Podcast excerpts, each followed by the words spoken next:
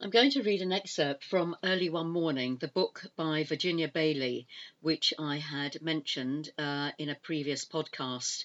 And this is also tying in with one of the other books I mentioned um, called The Messenger, where a lot of the Italians were working as resistance uh, during the occupation and were printing, delivering uh, anti fascist uh, documentation all around the cities. The, the Messenger was based around Venice, and early one morning uh, has the basis in Rome. So this particular excerpt is in the first chapter, and it's going into a little bit of background as to the main character of the book and how she suddenly changes her own life in a split moment decision. So, where are we? I'm just going to read you a little bit because it's a very long chapter. So, we are talking about the labour camp and uh, when this war is over, he says they'll be back one day. They watch as the last person in the line passes. Nonna Torta brings up the rear, swaying and muttering. She is in her nightdress and slippers with her pinny on top. She has no bag.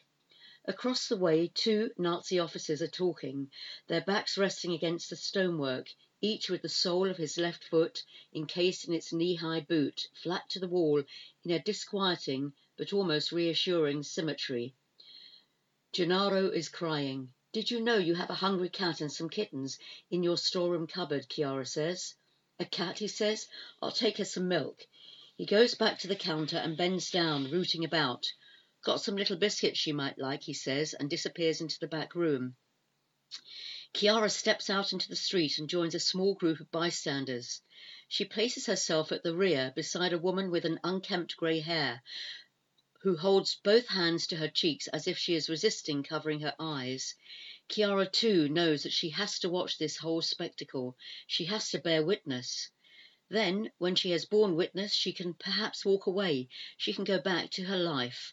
She can gather up her sister and some rations and clothes, and she can leave the city and take refuge in their grandmother's house in the mountains and wait for the Allies to arrive. Her mind flies away to the sheep in the meadow behind her grandmother's house. Always, all of her life, this field, the feel of it, the smell of the grass and the wild oregano that grows in the hedgerows, the clearness of the air, fresh and sparkling and brighter than the air in the valleys, the view of the other hills, the way they undulate away in all directions, all of this has been a comfort to her. The cleanness and the safety of hills, she longs for them.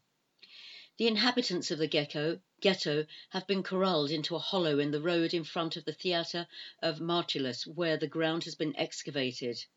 Elsewhere, from the direction of the river, come shouting and the crack of gunshot.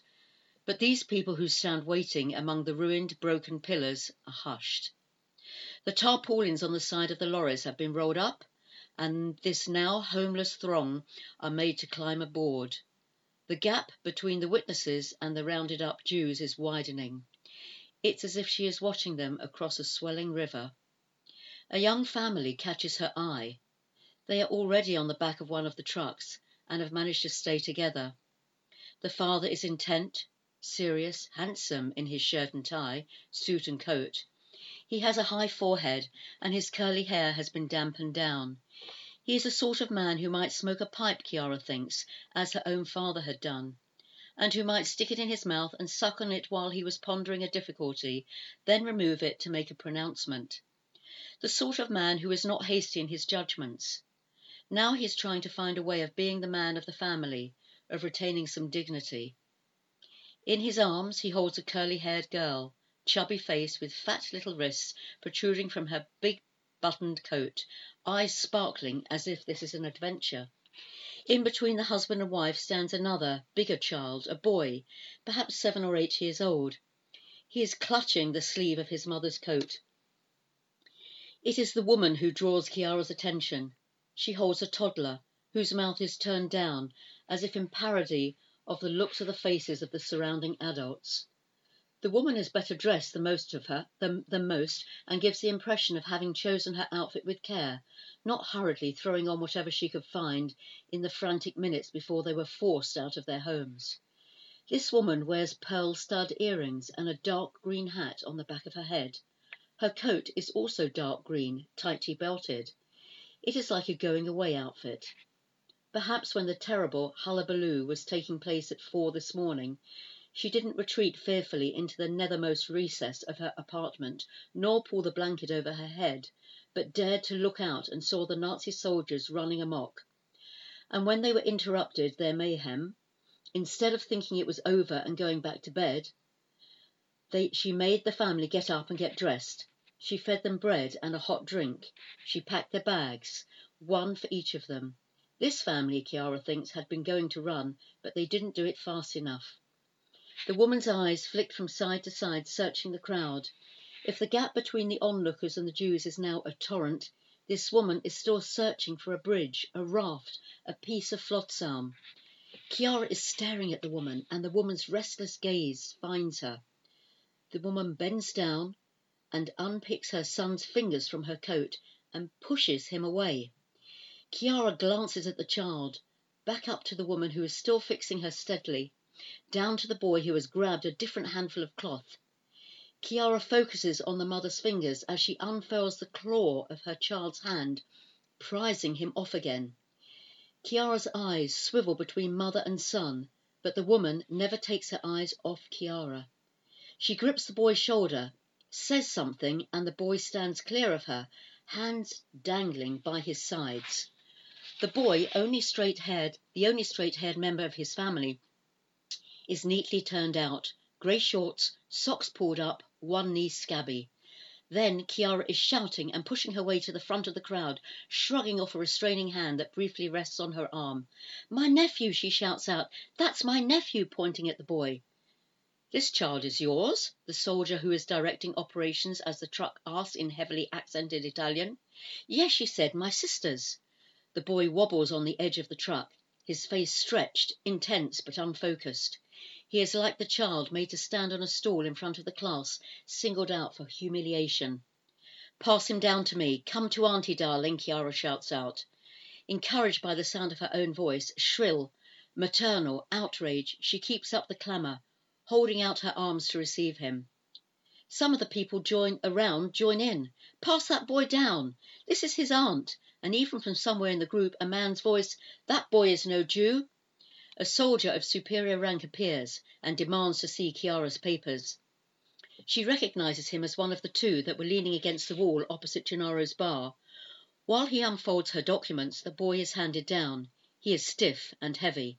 She sets him down beside her, pulls him tight into her flank, gripping his hand. She can feel the tautness in him. She does not look at the mother again. She must not see doubt. She looks instead at the officer's face, lean and clean shaven, up to his peaked hat, along to the tip of his revolver, down to the skull and crossbones collar patch.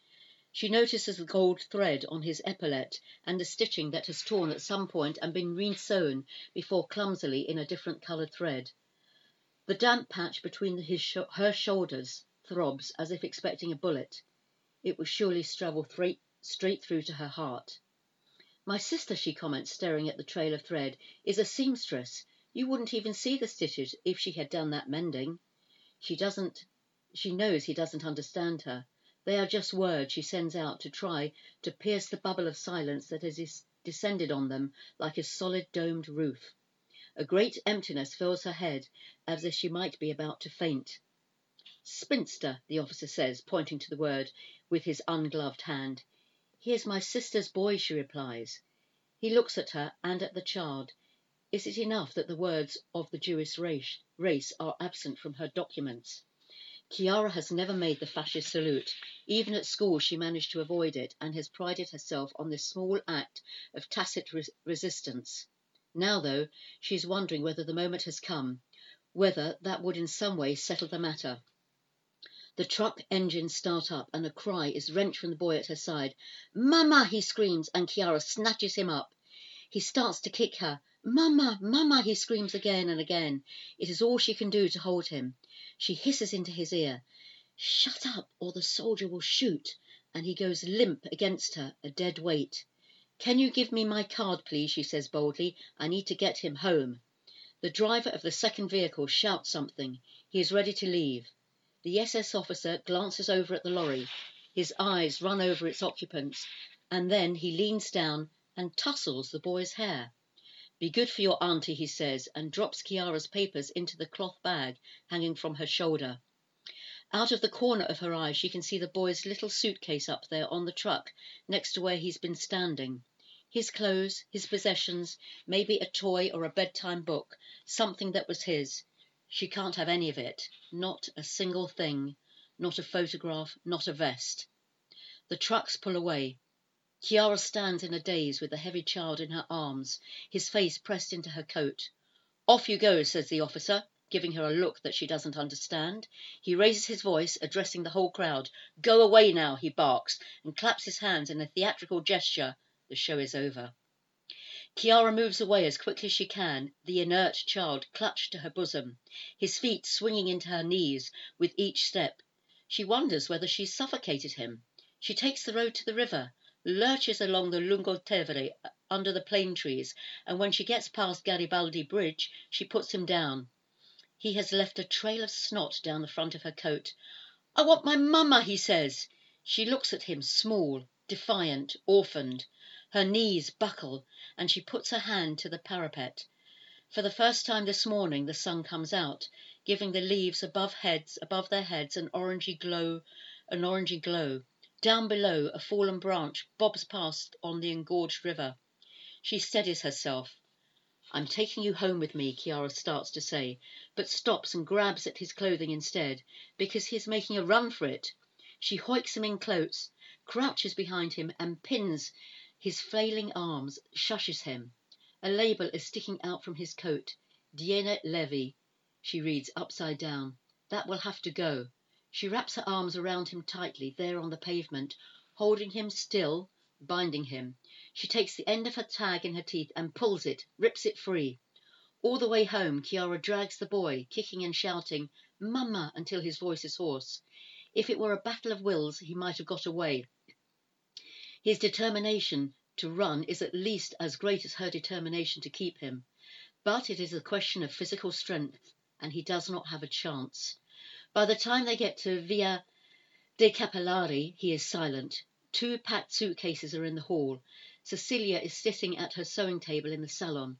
She does not immediately look up. She is hemming a piece of fabric the colour of damson plums. The folds in the cloth ripple over the edge of the table, almost down to the floor, catching the glow from the watery sunlight at the window. She snips the thread with a pair of scissors, straightens up. Finish, she says, and looks at them over the top of her round rimmed reading glasses. She stares at the exhausted, tear stained child. Is this my something special? she says to Chiara. Then, before she can answer, Didn't they have any girls? Oh my goodness, that is the end of the first chapter, and it is quite powerful. It is quite an insight into what is going to happen and what is happening, and how their lives are forever changed. Cecilia, which is uh, um, the sister of Chiara, and she's not a very well child, and they're going out uh, very soon with their suitcases into the hills where their grandmother lives and getting away from Rome altogether. But they have this little boy, Daniele Levi, whose name has to be changed because unfortunately the surname is going to mark him as a Jewish boy. So that's the beginning of the story, and as it unfolds, it is quite remarkable. I may try and find another excerpt which will bring you to the uh, next chapter of the book, which brings you into 1970s, 1973, and that is fascinating. Thank you.